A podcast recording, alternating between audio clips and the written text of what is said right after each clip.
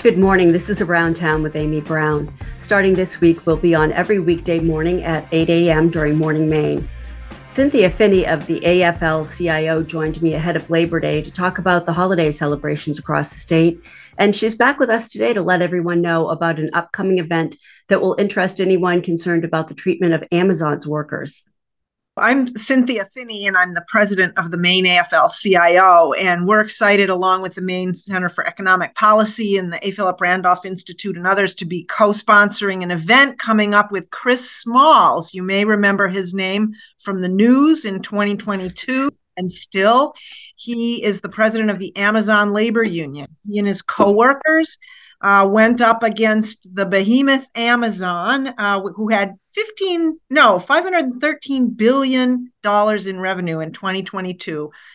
Mr. Smalls and his coworkers uh, went up against them to form a union so that they could have more say in how they get treated when they're processing all the packages that they do every day that go all over the country and all over the place, including thousands of them that come to us in Maine.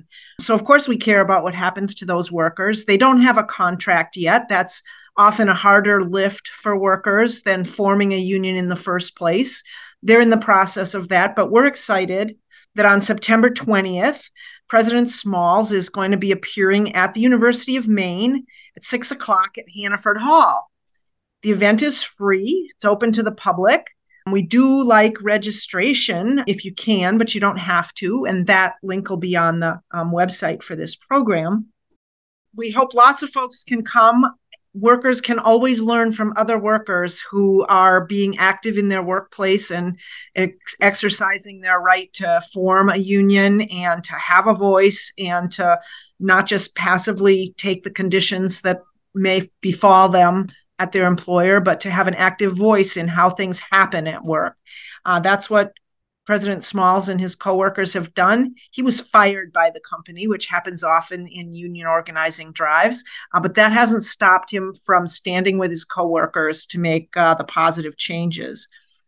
So, in this time when a lot of workers coming out of COVID have a new appreciation for the value that they bring to the jobs that they do. Uh, many workers are looking to form unions. And so we hope that lots of people will take advantage of this pretty special opportunity to hear from an unusual group of workers who have been unusually successful uh, against a lot of odds.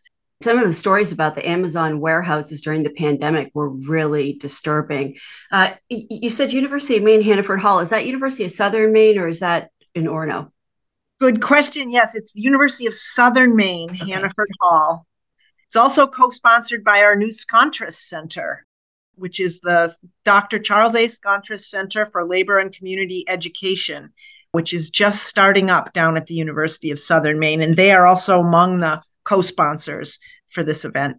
I just hope a lot of people will take advantage of the opportunity to hear from this dynamic leader. The easiest way to find all the information and the registration link is to go to mecep.org slash events.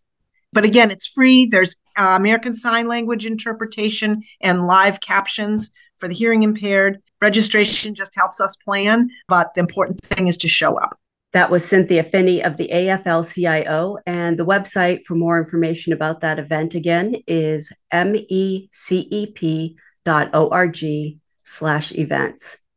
Taking a quick look at WERU's local news and public affairs lineup for this week. These shows air from 4 to 5 p.m. on weekday afternoons.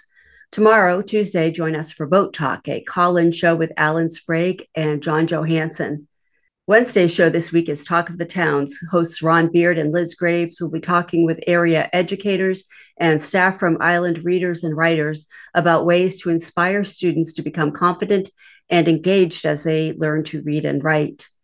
Common Ground Radio, hosted by staff from MOFGA, is this week's Thursday public affairs program.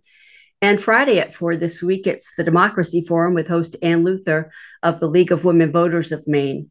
The topic this month will be book banning, the historic and political perspectives, the First Amendment, control, and what's happening here in Maine.